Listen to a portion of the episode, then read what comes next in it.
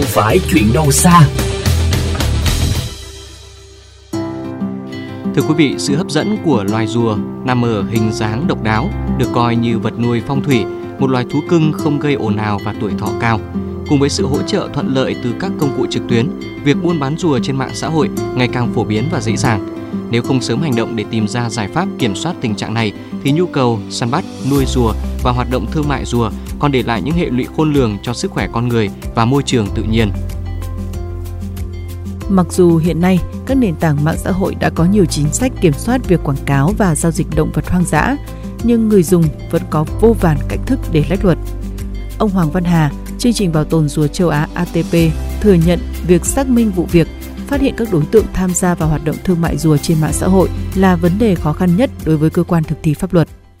Đối tượng có thể dễ dàng che giấu danh tính của mình trên không gian mạng. Ngoài ra thì các đối tượng thường không công khai,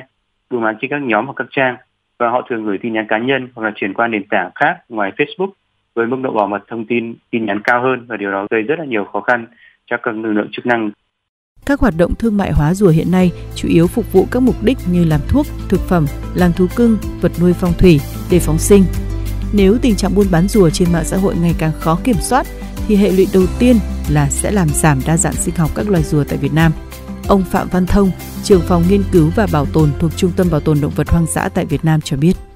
Phần lớn các loài rùa ở Việt Nam được đánh giá ở mức gọi là cực kỳ nguy cấp, ở mức cao nhất ờ, là sắp tiến đến tuyệt chủng. Ví dụ như là đối với rùa hoàn kiếm chẳng hạn.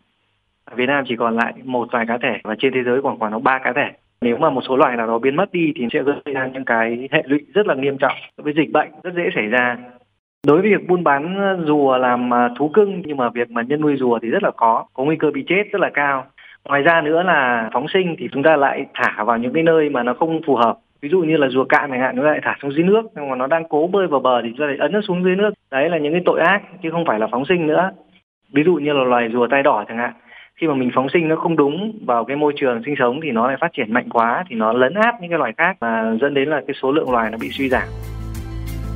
Đặc biệt với trào lưu nuôi rùa làm thú cưng như hiện nay của giới trẻ thành thị, các tổ chức bảo tồn động vật hoang dã và tổ chức y tế thế giới đều đưa ra nhiều khuyến cáo không nên nhân nuôi, buôn bán và sử dụng động vật hoang dã vào bất kỳ mục đích nào, hạn chế tiếp xúc với động vật hoang dã để tránh nguy cơ lây nhiễm dịch bệnh trong cộng đồng.